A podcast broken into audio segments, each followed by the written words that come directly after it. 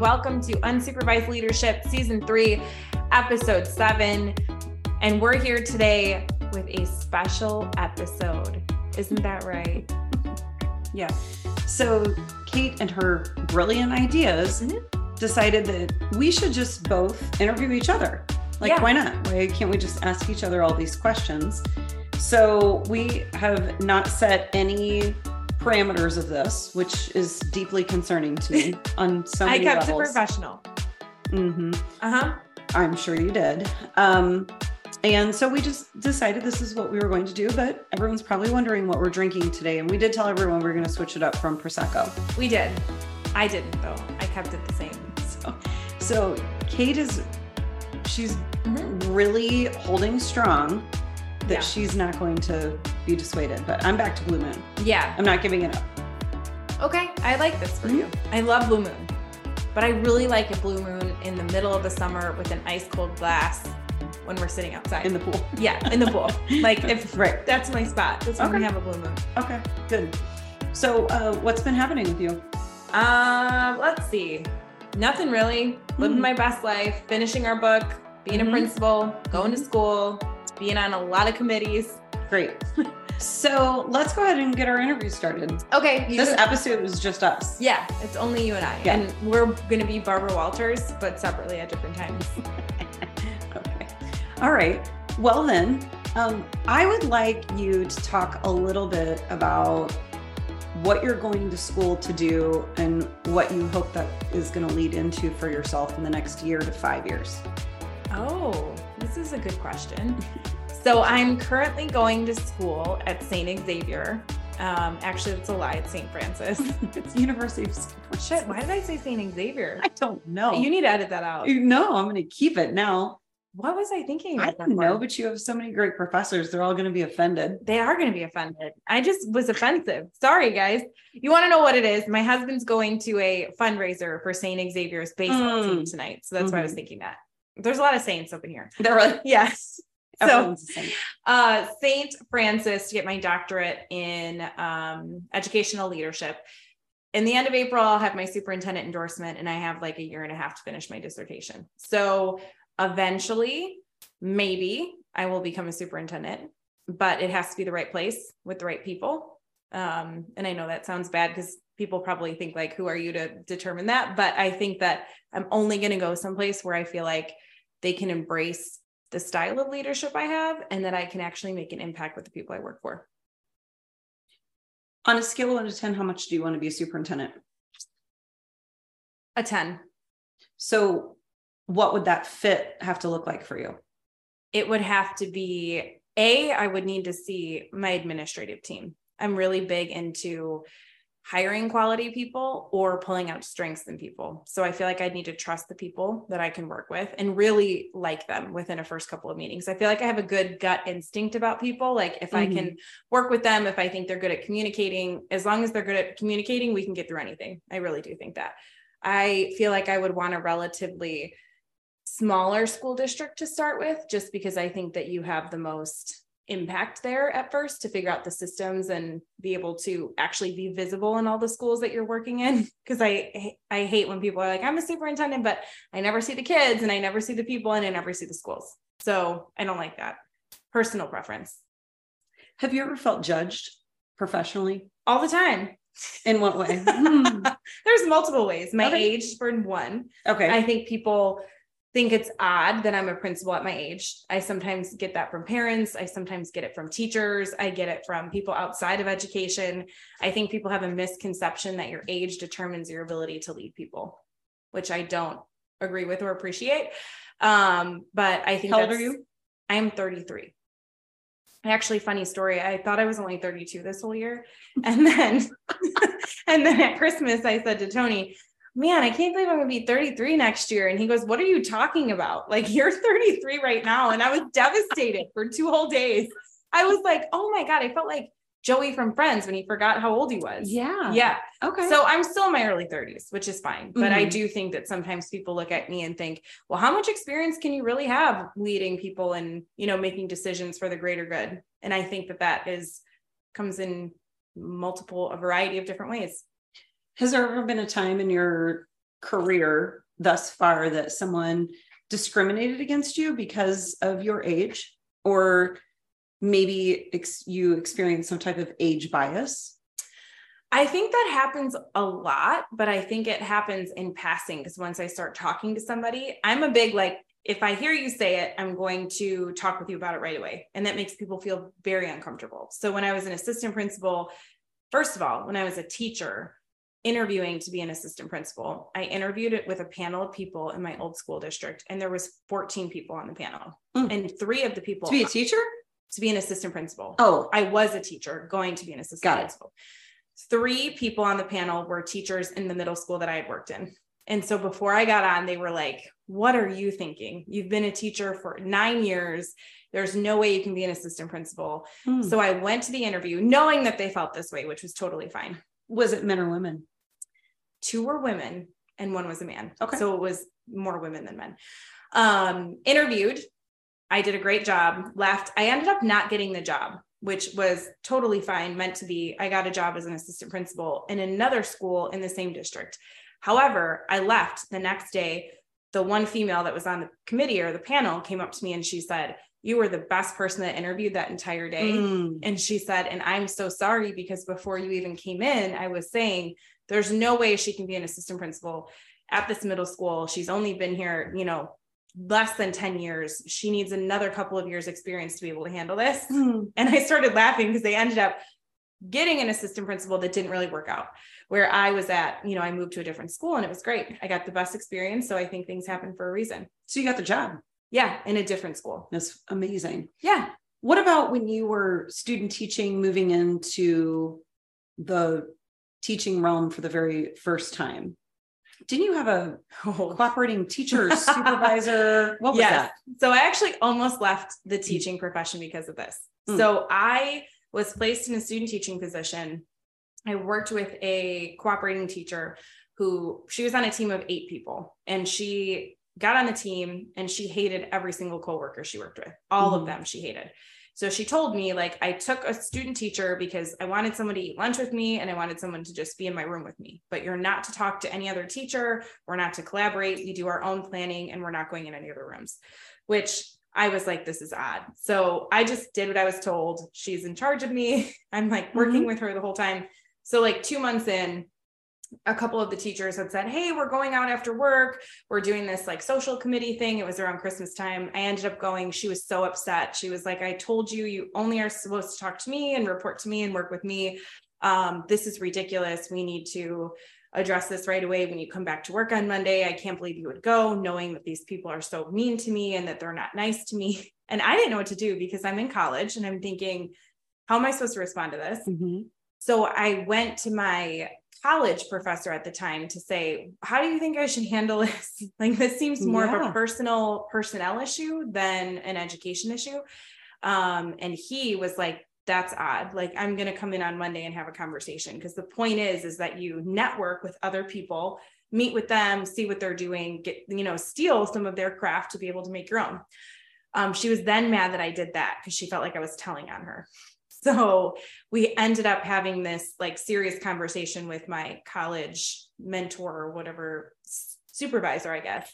Um, yeah, but I actually almost left education with that because mm. I remember thinking, I'm going to graduate this year and I'm not going to go into teaching because if this is what teaching looks like, it's not for me. Because I'm just a very direct, like, if you have an issue, you tell me, we talk about it, we move on. Mm-hmm. And that was a very roundabout way of doing that.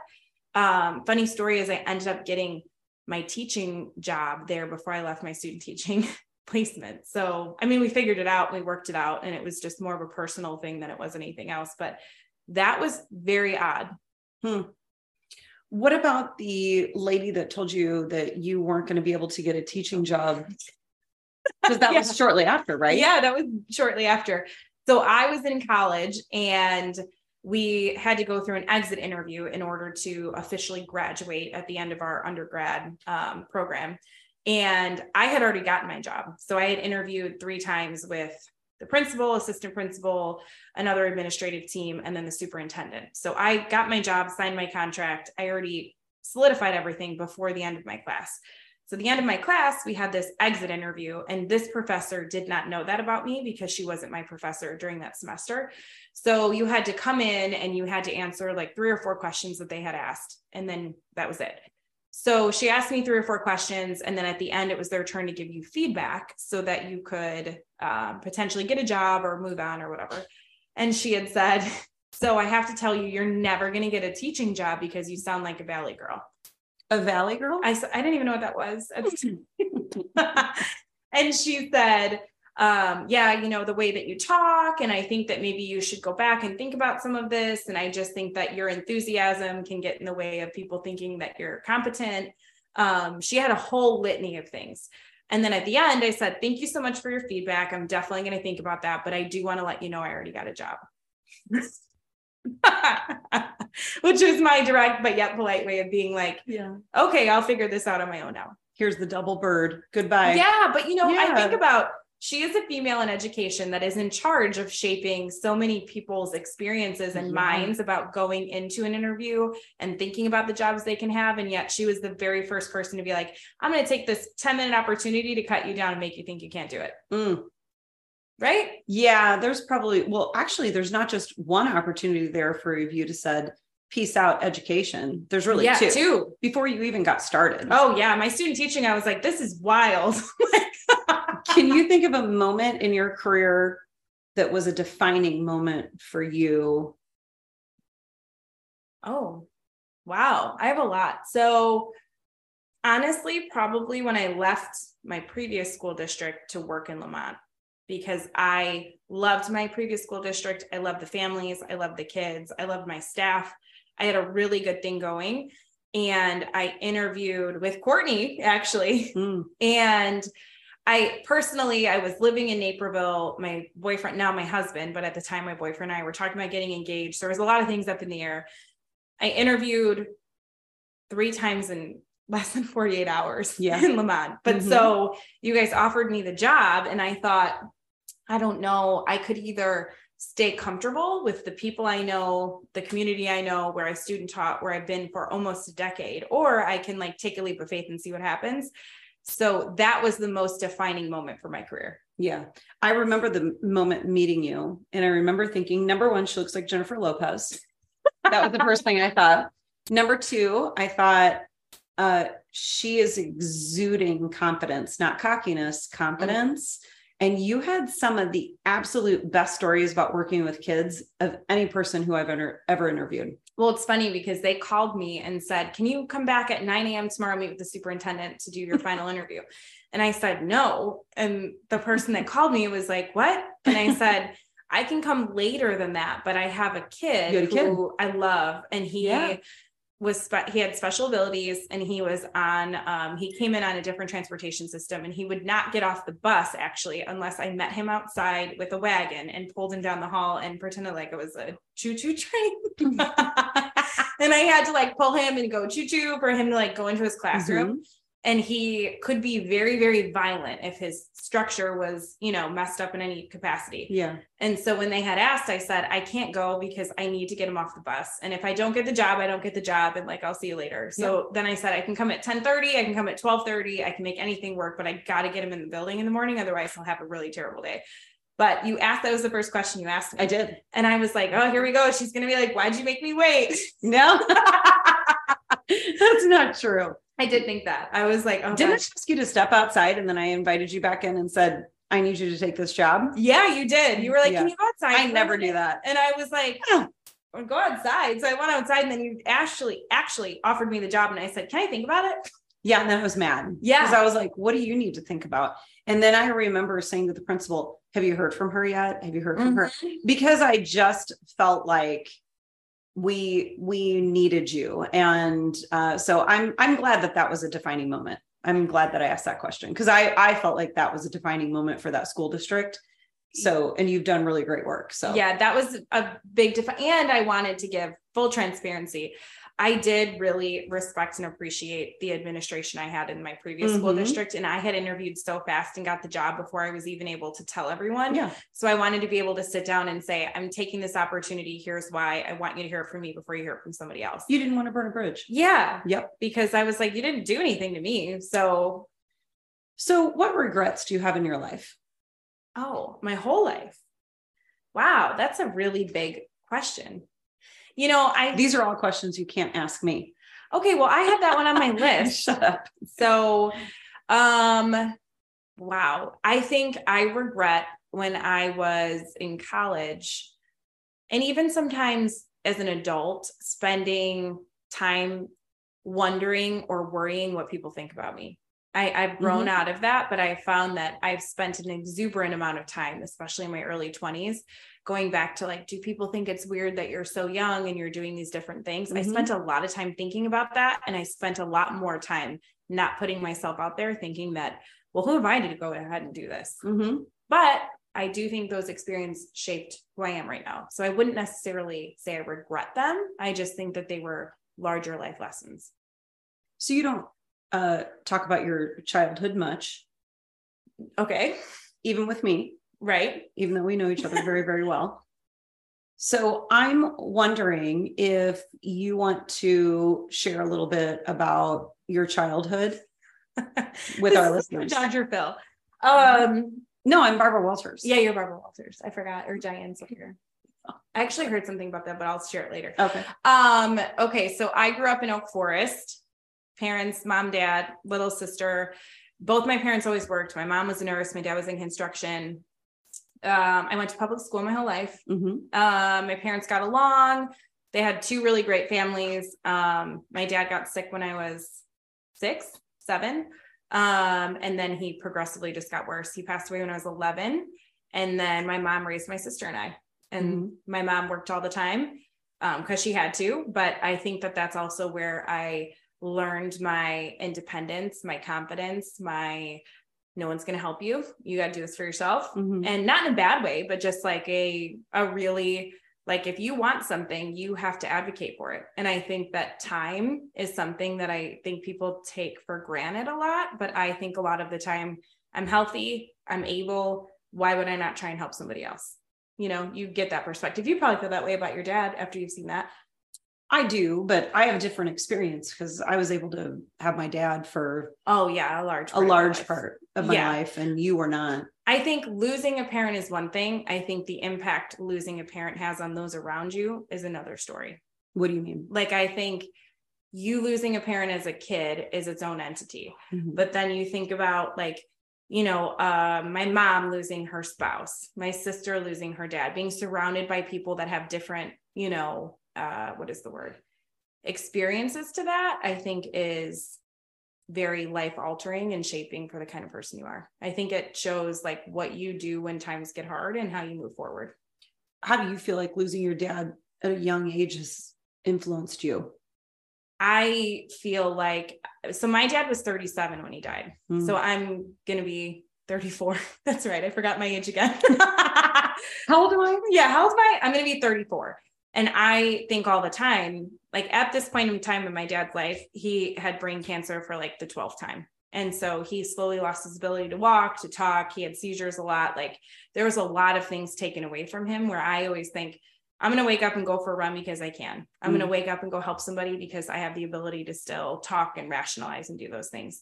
I think that I am better at being determined and saying, if I'm confident and able and I can figure it out, why would I not go back and get my doctorate? Why would I not make a podcast? Why would I not write a book? Mhm. Um, where I think other people might have more reservations about that, but I think you you really only have one life, and at any time you can get sick, you can be in an accident, you can die, and at the end of the day, you got to do what makes you happy.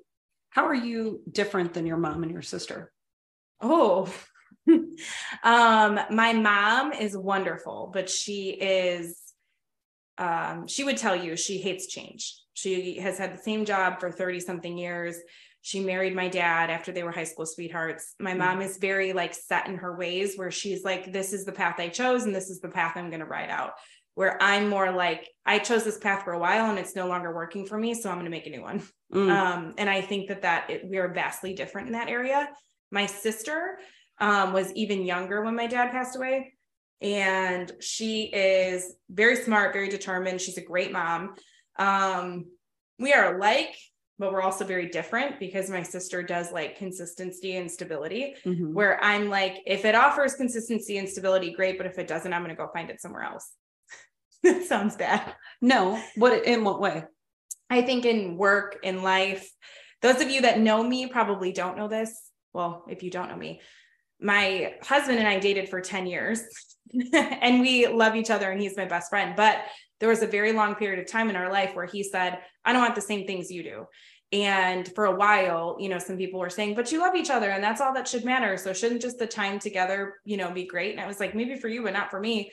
And I moved and I was like, that's not what I want. So if you can't give it to me, I'll find somebody who can. Hmm. And in my career, it's like I'll do things to help other people, help kids, help whomever I'm with. And then if I feel like I'm stuck and I no longer have my creativity, my individuality, my ability to reach people and also be direct, then I don't need to stay. And I think that that's a mm-hmm. luxury because I think too many people are tied to a paycheck and not what they really want to do. Yeah. That's true. Right? What would people be surprised to know about you?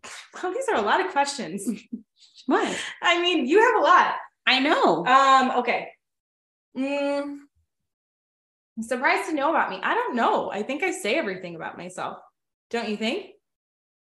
Maybe, but there's probably people listening that think that they know you or um I would say I think that my biggest concern all the time when I go to work is making sure that the people that are there, staff and kids, always feel like that's a really a good place for them. And i always mm-hmm. keep this quote in my office be the person you needed when you were younger. And i mm. think about that for my adults and for my kids. And i think that is my driving force behind all my decisions. So as much as i talk to my staff about data as much as i talk to parents about that at the end of the day i think i really just want even my teachers especially my teachers to be the person they needed when they were younger too and I think sometimes that's getting to know people on a really personal level and being okay talking to them about things that are maybe uncomfortable. Is that because you lost your dad at a young age?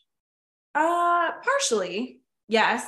And I also think that like school has such an impact on people, and you have the beautiful ability to make someone's day. You, like I think about myself as a kid. I was always a straight A kid. I never had a behavior concern. I never got a detention or went to the mm. principal's office. I very rarely had teachers that knew about my home life. Yeah, I was gonna want I was gonna ask you that. So that happens to you at a really, really young age. Now you're leading a building mm-hmm. of kids that exact same age. What was that like for you when you went to school? Like oh, nobody talks about no. it ever. No. Mm-mm. Okay. Yeah, no one talks about it, and they were just like, okay, like it was a very odd social work, social emotional learning was not a thing. I did have a student, and I will say, I am very, and I know this about myself when we talk about trauma informed instruction. I do have a student who recently lost his dad, and I play basketball every day with him at 315 because mm. I'm like, his dad used to play basketball with him. It's something I knew about him before his dad passed.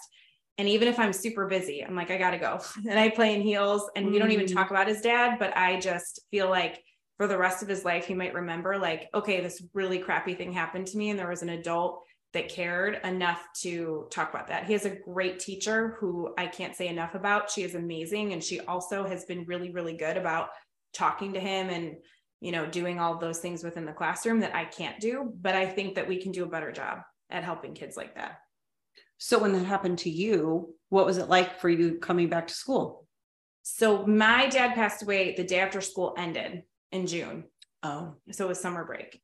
I did have a teacher that did come to my dad's funeral and I remember seeing her in the back and she still tells me to this day you and I was in fifth so I was just ended fifth grade going into sixth grade so going into middle school and she mm-hmm. always says you read such a beautiful passage at such a young age in the middle of the church I was like you oh, remember that yes totally remember her love her to mm. this day she's a great human but that was it because you know there was like two months that go by and by the time you go back to school life is mm. normal for mm. everybody else but you yeah. You know, mm-hmm. people don't do a good job at that in school. And it's no one's fault. It's just they don't know. I hope people out there are listening because I know we have a lot of teachers listening. That's super important. Well, let's got to the chase. Let's talk about your marriage. So let's talk about Tony. Okay, great. I do love Tony. And as you know, I'm your clergy. Yeah, you I'm your- here's your badge. I'm uh. Oh, that's my badge. Get out of here. Look, Look at that. Clergy badge. I'm going to put this on while we have this discussion. Good. Okay, great. So I want you to tell me from your perspective, Mhm. what is the hardest part of your marriage? Being an administrator Oh. and just life in general. Maybe it has nothing to do with being an administrator, but like, what's the hardest part of your marriage? I think for me, there's two things. I, it's funny because I watch TV shows and Tony and I always laugh. Like people say, "Oh my gosh, marriage is so hard," and we have not exhibited that in our marriage yet. Mhm. We've exhibited that when we were dating, where we both wanted Mm. different things and couldn't figure out a good way to communicate. So I have found the key to fixing that is not saying I'm annoyed or I'm bothered by you or don't talk to me. I usually say I need attention. That's what it is. Like clear, direct, concise. This is where we're at. I do think being an administrator, it's not being an administrator. It's being an administrator, it's being a full-time student, it's doing a podcast, it's writing a book, it's checking in with my staff every time they need to be checked in with. It's being a daughter, a sister, an aunt, a friend, all of those things combined, but then still making the person you're with feel important. Mhm. That's hard. And it goes back to time management and self-management. So what's Mhm. important right now? Let me ask you this. Okay. So if you're going to go get a superintendency, Yeah. Is there something in the back of your mind that thinks when you interview with the board of education when you interview with the search firm let's pretend that you were just going to leave an interview somewhere that people are going to be wondering does she have kids? What's Oh. her path? What is she going to do? Because i always find it interesting when i go places that people who know us well and people who don't know us will say to me so like is kate going to have kids and it Mm. fascinates me because i am very protective Yeah. obviously of you and our friendship but i'm just wondering i'm sure there's people out there listening so what is your take on that because i feel like there's probably a lot of women who are around your age in the exact same position Mhm.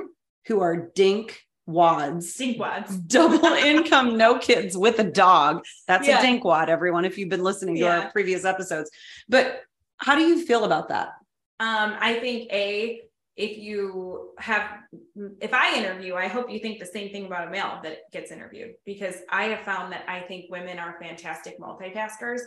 Nothing against males, but I think that that question doesn't come up and sometimes I think that they're less organized and less able to rationalize those things in their life. I think if somebody asks me that when I interview, I'm going to be totally honest. they're never going to ask you that they're No, but think gonna, it yeah, but I'm going to Yeah, say it. they might. Yeah. i'm not saying that know, when they to ask you the tell us about yourself i hate that Mhm. question it's just like when you get into a thing i would probably say hey this is who i am this is my experience this is what i think you know i bring to the table professionally personally you should know i'm a dinkwad and i have a bulldog. And no i don't have kids yet. And if it does ever happen for me you'll be the first people to know i'm going to invite you to my baby shower and it's not going to affect my ability to leave the school district. Yeah that last part's the key piece. Yeah. Because with men in in my opinion and what i've even you and i offline have had conversations that people are going to automatically make that assumption whether you choose to have children you don't choose to have children. Um and we even talked to jen woodland about this in our interview with her. I just feel like it's always in the back of people's minds when it comes to women. So if a male is interviewing and let's pretend Mhm. that they he doesn't have any kids or let's pretend that he's got four kids yeah. who are super young at home nobody thinks about that. No. But for a female they are especially when you are accelerating through leadership Yeah, I do think that's a problem. But I also think that it's let's talk about the representation of females on a school board. Mhm. Like that's another piece where I think I mean, I'm not saying it would be any better or worse, but I just think in general it's good to know your audience when you're going in. Yeah.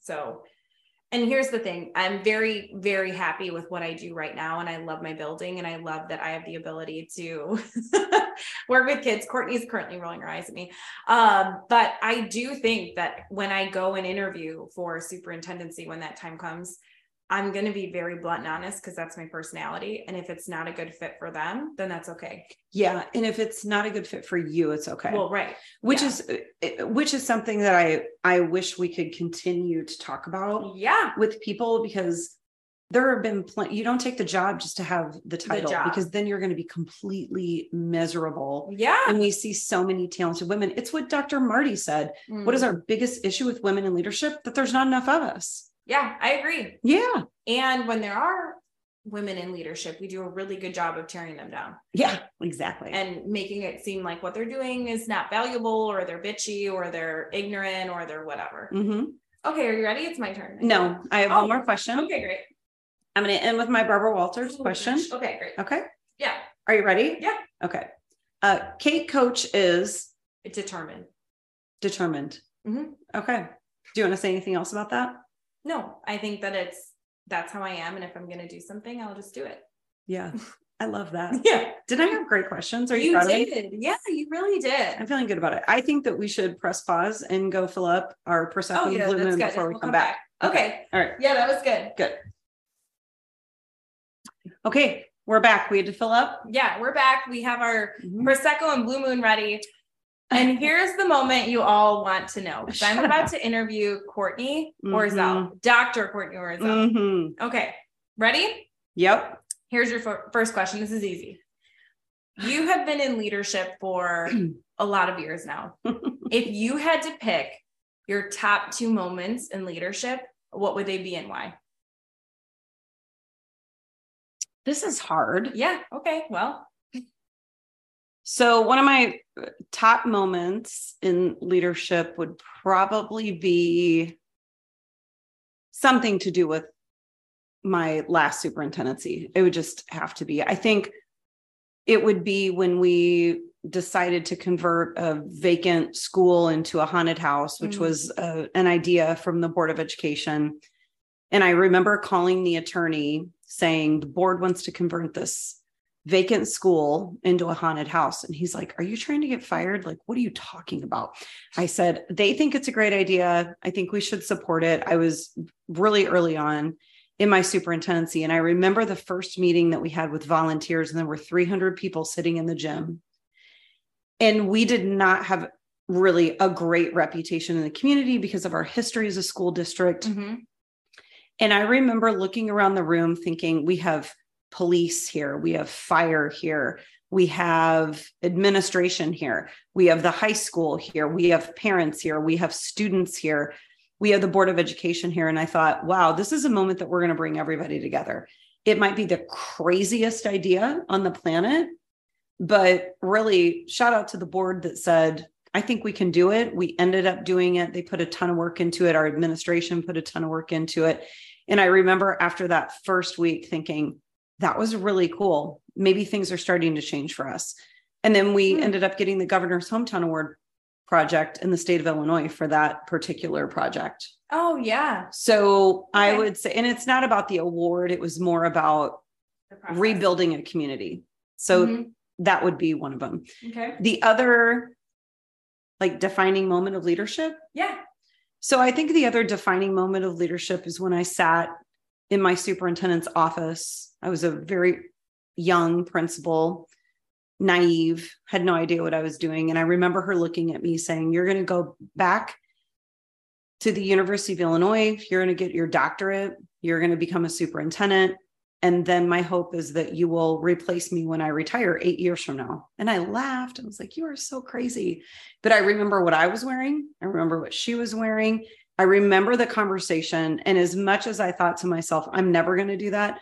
And I said to her, All I want to do is be a high school English teacher. I remember getting up and walking out and driving home thinking, if she thinks I can do that, maybe I can. Oh, yeah. And that really has catapulted my entire career. Way to go, Margot. Right? Yeah. She's yeah, she she's a supporter of women and she supported me all along the way. And she really put me on a path to think I I can do this and maybe this is what my next step was. And she still supports me to this day. I love that. Yeah. That's such a good story. Those would be my two defining Best. moments in in leadership thus far. And there's so many others, obviously. Oh, yeah, but like the first two But, like, that you're like, yeah, this is Off the top of my head, those would be two that I think have really empowered me. Okay, conversely, Oh no.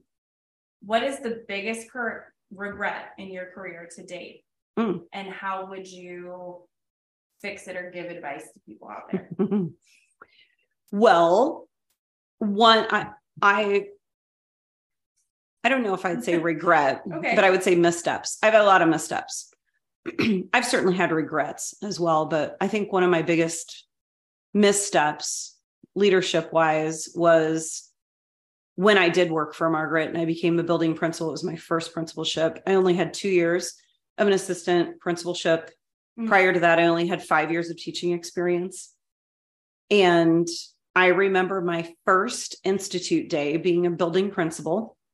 And the night before, I went in, I did all of these bags, I made all the school colors, Oh, did all of this candy. And one of the things that my superintendent really wanted me to do was to not break up the teams that currently existed, but get people to really start connecting outside of their teams at a middle school. Because, you know, in a team, oh yeah. you're really kind of this is this team, this is that team. Yep. So I reset the entire room and put people with people who they would never sit with, Oh, were they mad? People hate place cards. basically. Mm-hmm. Yeah, I didn't realize that. So I so I decide this is really going to be great. I don't know anyone. I come in, I reset this whole room. I'm there till like 11 o'clock at night, get back the next morning. Here we go. I've got this PowerPoint. I'm like, oh, this is, you know, my husband Jeff, and this is my dog Winston. This is, you know, Winston's picture. I love my mm-hmm. Shih Tzu. And my superintendent had told me that they had not been having staff meetings, but she wanted me to make sure that we had staff meetings. Oh, meetings. okay. So I decided to launch at that first meeting. Oh, and by the way, we're all going to have staff meetings. We're going to meet before school at the beginning of the day, since we're all coaches after school, but we're going to meet like early on, which- which contractually we could do. Right. But I just laid all of this out on day one. Oh, okay. And I had that. I know you're thinking that was a terrible idea. Yeah. Yeah, mm, and it was. So I remember this was years and years ago. Oh God. So I used to do this thing called a quality quadrant, suggestions, concerns, questions, kudos. Everyone handwrite on a post-it note. All these things. And then they would put it up and then anonymously they could say whatever they wanted to say, which I still believe in to this day. So I decided that I was going to put it in my office and I would look at it later that night. And I remember Jeff calling me that night, probably at 8 30 or 9 o'clock. And he's like, Hey, are you coming home tonight? Like, what's going on? It was my first day. Oh, geez. And I was sobbing. I was just sobbing. And he's like, Oh my God, what's wrong? And I'm like, These people hate me. This is Oh. terrible. I mean, there was a post it note that said, like, we don't give a anything about your dog. Um we aren't coming in and meeting early. You know you you have no idea you know you just sprung this on i mean it was just it was bad. It was just bad and i hated it. I regretted it. I wish i would have handled it differently. There was obviously a better way a better time. But i was a really young principal and i felt like i needed to prove something. I mean i certainly had the support of my superintendent but she would have probably handled that very differently. And now looking back, I was like, I don't know what I was thinking in that moment. And then you're talking about my dog. So I'm upset about that. this poor little Shih Tzu. I mean, I was really upset about it, you know, because I didn't have children of my own at that time. So You were a then. I was a dink. yeah, you were a dinkwad actually. I was a dink wad. Yeah. I was a double income, no kids. With a dog. And with a dog. So that would probably be one of my biggest regrets because I don't think it set me up for the type of success that I'm I'm not saying I was unsuccessful there. I ended up being the superintendent in that particular district, but if I could go back, I would have handled things a lot differently.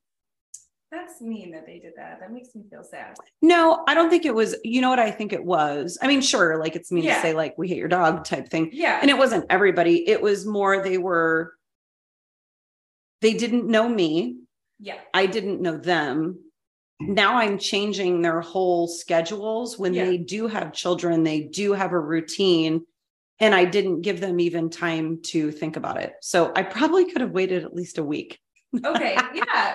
i probably could have waited a week but yeah it was sad about Winston. Winston. R.I.P. Oh, Winston. Sorry, Winston. Yeah. Okay, so everybody that knows you knows you are a huge supporter in women in leadership. Mhm. You've been nominated for all these awards. You do a great job. You really, actually, that is one of the greatest strengths about you is that you are not like a mean girl where you you really do celebrate and elevate women. Mhm. So if you had to pick out of all the things you've done so far in your career, what do you think is your biggest impact on women in leadership and why?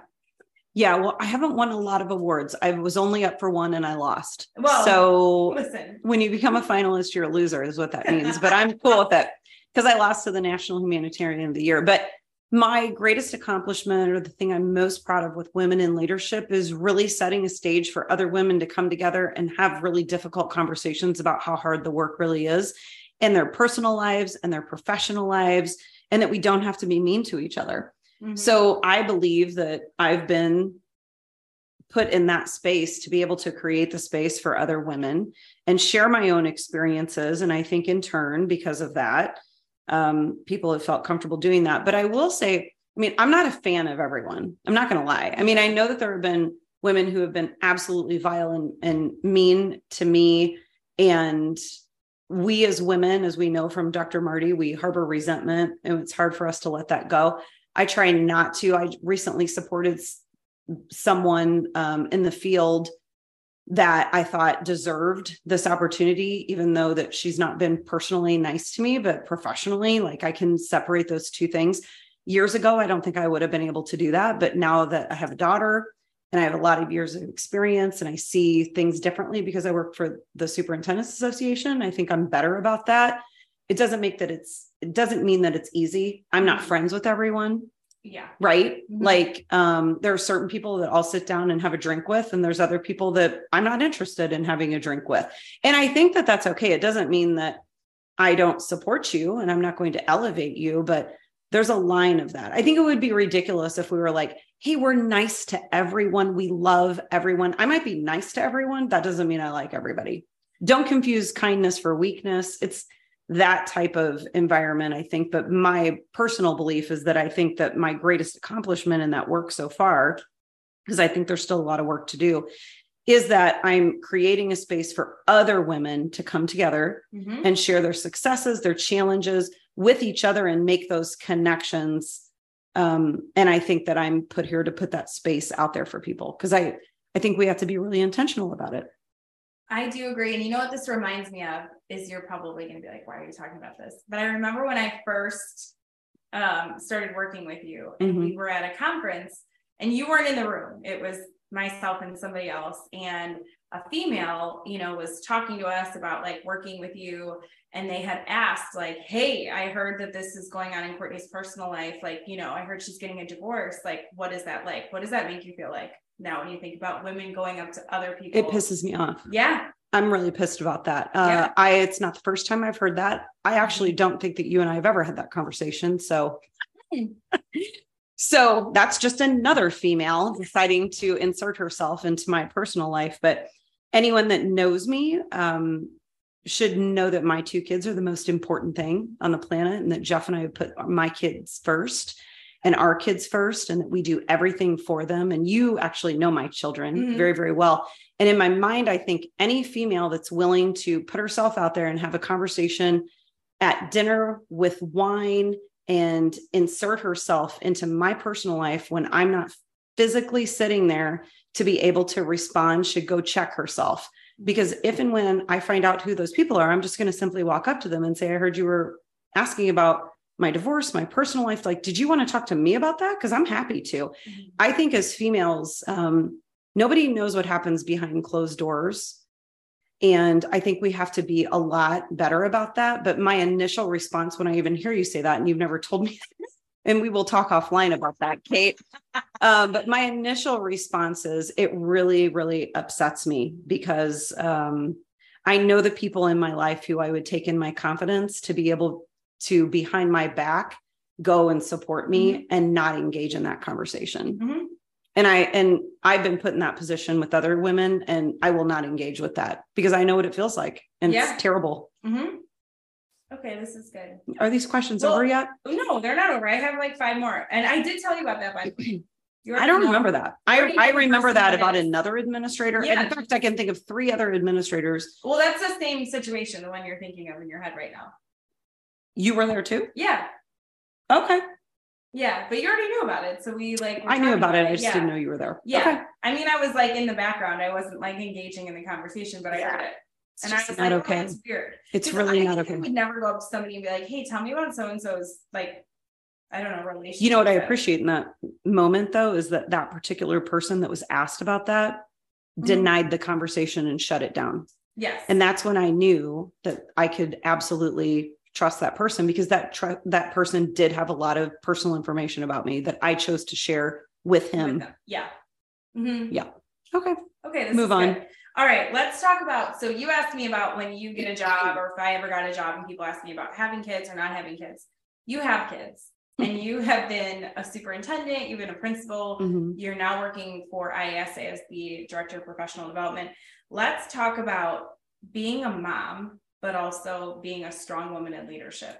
So, how has that helped you? How has it hurt you? And what Mm. lessons have you learned from that?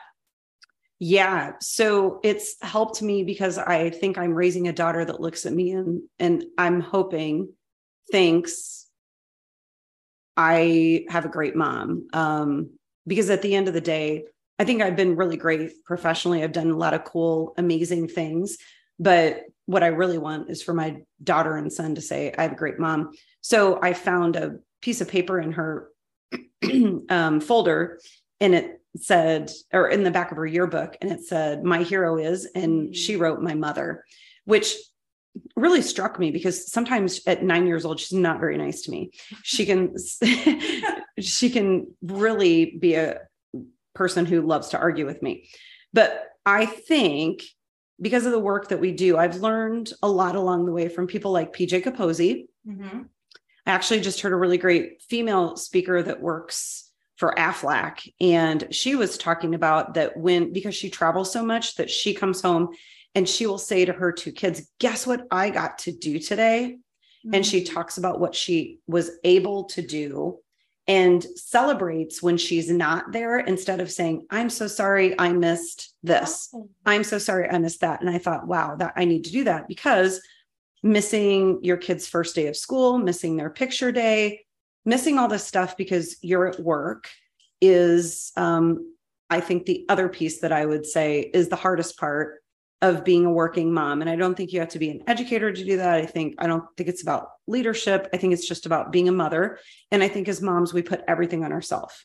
Mhm. So when I'm out of town and it's time for the Valentine's Day party, and Jeff is going to be the person, the parent that's there doing the games with the kids, I'm going to make sure that I have 20 perfect poppets in their Mhm. cellophane bags with a perfect bow on it. And on top of it, I've already made all of her Valentine's boxes and done all of that. And it took hours and hours and hours. And I probably said a lot of swear words, yelling Yeah. at those bags. But I think we put that pressure on ourselves. So I could take a lot of advice from PJ Capozzi that, Mhm. you know, this idea that you can be really great being a mom. You can also be really great being a superintendent. But at some point, sometimes I'm really probably not a great mom because I'm so focused on my job. But I do hope that my kids will look back and say, my mom really worked her tail off and loved us and helped us and did all of these great things for us and tried to give us everything that we could. Um, but I also heard a female say recently that she felt that her parents, even though how great that they were, they used to say things to her like, I'm working so much so that you can have this. I'm working. And she said, and I grew up feeling like I was a burden.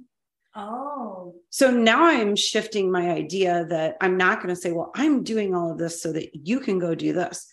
No, I'm doing this because I really love it. yeah. And this is a passion for me. And I want you to figure out what's a passion for you and go find that. I'm going to help you do that. So love I think that I think a lot of women struggle with that because we feel like we have to be everybody to everything all the time. And I I struggle with it every day. yeah. Mhm.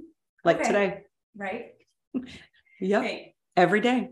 There we are. Okay. I've met both of your parents, your mom and your dad, and they both are magnificent humans and they have totally different characteristics of each other. So if you have to take or attribute one of your traits to each of your parents, what would it be and why? Dang, this is a good one. I wish I would have asked you this. Um, well, I'll start with my dad. So my dad uh, was just a fun man. He loved experiences. He loved people. He loved storytelling. Um, he certainly loved Bud Light. Mm, yeah. Right. Uh, he just he loved people and he loved really being around people. And I think that is how I mirror my dad in so many ways. My mom is uh, an absolute cheerleader. Mm-hmm. She, um, if you or I needed yeah. anything, she's going to give us anything that we want in the mm-hmm. moment that we want. I always said she should have been a nurse. Mm-hmm. Um, or she should have been like a veterinarian because she loves nature. She loves people, like taking care of people, and she loves animals. She's just a caregiver. So I think I'm much like her in that particular sense mm-hmm. in so many ways. And I think for with both of my parents, I think that they absolutely had the best work ethic. Mm-hmm. And so I I feel like I've adopted both of their work ethic and very but my parents are so different in so many ways but they also had deep respect for each other. They were married 61 years before my dad died. Yeah. You know, that's commitment, that's loyalty and I think that I've um I think that I've mirrored a lot of that in my work life so much. Um, I don't think that I'll ever be as good of a parent though as either of my parents were. I feel like they just were the ultimate sacrificers. And I think that I always struggle with, well, because I work so much and because of that, but I'm trying to not do the comparison piece. Yeah.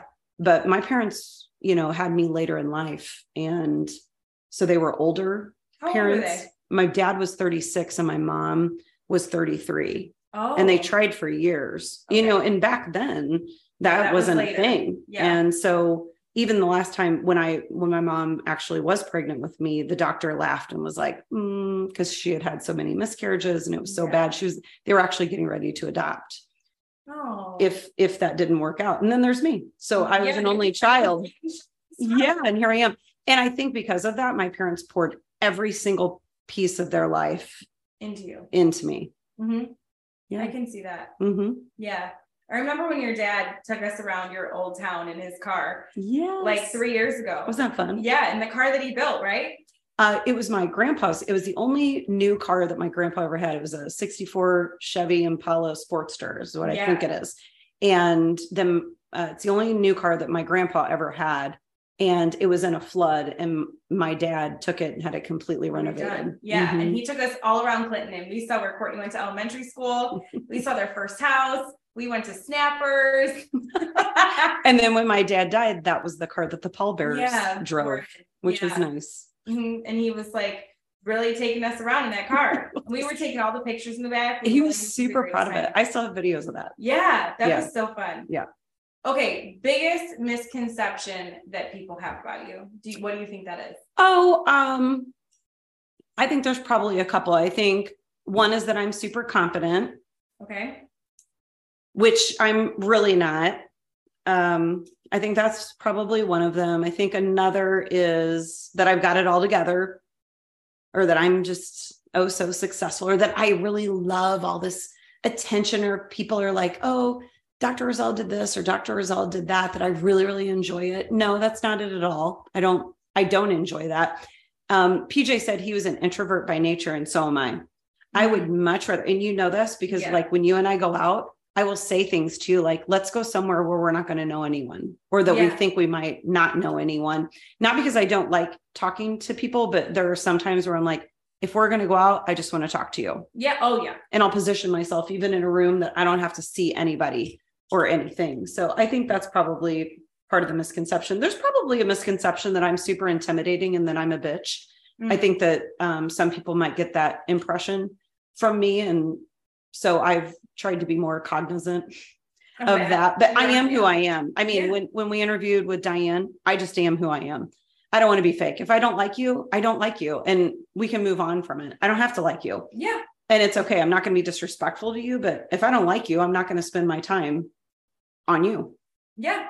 And if I do, I'm going to spend my time on you. Yeah, then we're going to hang out. It should be okay. Okay, best job. Here's what you can pick from, right? I have So a you- choice. Yeah, you have choices. You've had multiple jobs.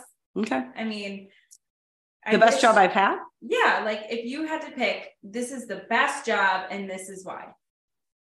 All of my jobs have been the best job for very different reasons. Okay. When I was a middle school English teacher, it was the best job because I was with kids every single day. Okay. I'll never forget that a girl um, started her period Oh, um, during class and she was wearing a beautiful all white outfit. Oh. I'll never forget that I saw her walking back and I saw it and I came up to her so that nobody else knew. And I remember taking off my blazer. I was wearing a Oh, blazer Yeah. 26 years ago. And I remember putting it on her and I was like, hey, listen, you just got called to the office. And we walked outside. And so we had this really great conversation. I remember her looking at me and she started crying and she was like, thank you for protecting me. I will never forget that moment. And I thought, wow, because you know, like as a girl, how wildly embarrassing that would Yeah. be for everybody to see. So I think that um, being a middle school English teacher was really cool. Being with kids, high school English teacher is because it's the only thing I ever wanted to do, Okay. and I got locked into doing something with a high being a high school play director, which everyone's like, "You're so dramatic." There's no surprise. I'm like, actually, no. I had no. I mean, I never stood on actually- stage. I wasn't a director. But what was really cool about that is that I had kids that took over that whole program Mhm. And those kids ended up going to like NYU, like all this stuff. One of them sang at my wedding. I mean, oh yeah. like I'm talking talented kids that I would have never had an opportunity to be with otherwise. So that was the way that was the best job. My assistant principalship, um, because I had a principal who took a chance on me that I had no experience with five teaching years. And he was like, you can do this. And I probably worked with some of the coolest people ever. I worked with this teacher, Jerry Garvey, and she, I was like, how long you been doing this? 40 years. I'm like are you going to retire? She's like no i'm not. I'm not going to. I was like okay. She was an exemplary teacher doreen sobel. Um, just like really great people the social worker that was there. I just remember thinking you know when you work with people and you think every day it's really great? Yeah. that's how i felt in that moment and then became a principal.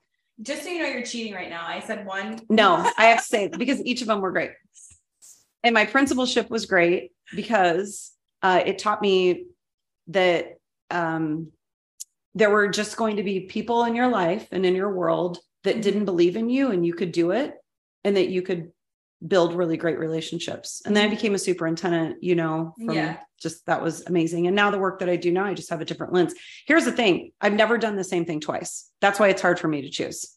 Oh, that's a good perspective. because every single one of those jobs are wildly different. And that's why and i have um met so many great people along the way i still talk to people from the very first teaching job that i ever i Mhm. talked to people from every job i've ever had and i've never done the same thing twice i've never made a lateral move okay, that's good. You so I, should- that's why i can't say deeply which one agree with that. I don't think people should do that.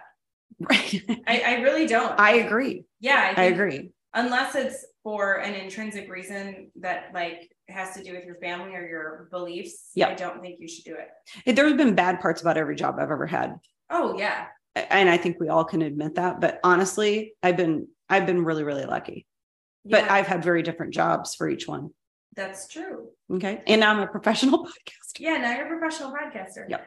Okay, so you've done all these jobs, you've been all over. What's your end goal? If you have to say, Mm. if I could do anything in the scope of like leadership, women in leadership, using your talents to truly build or do something that you feel like would impact a lot of people, what would that be?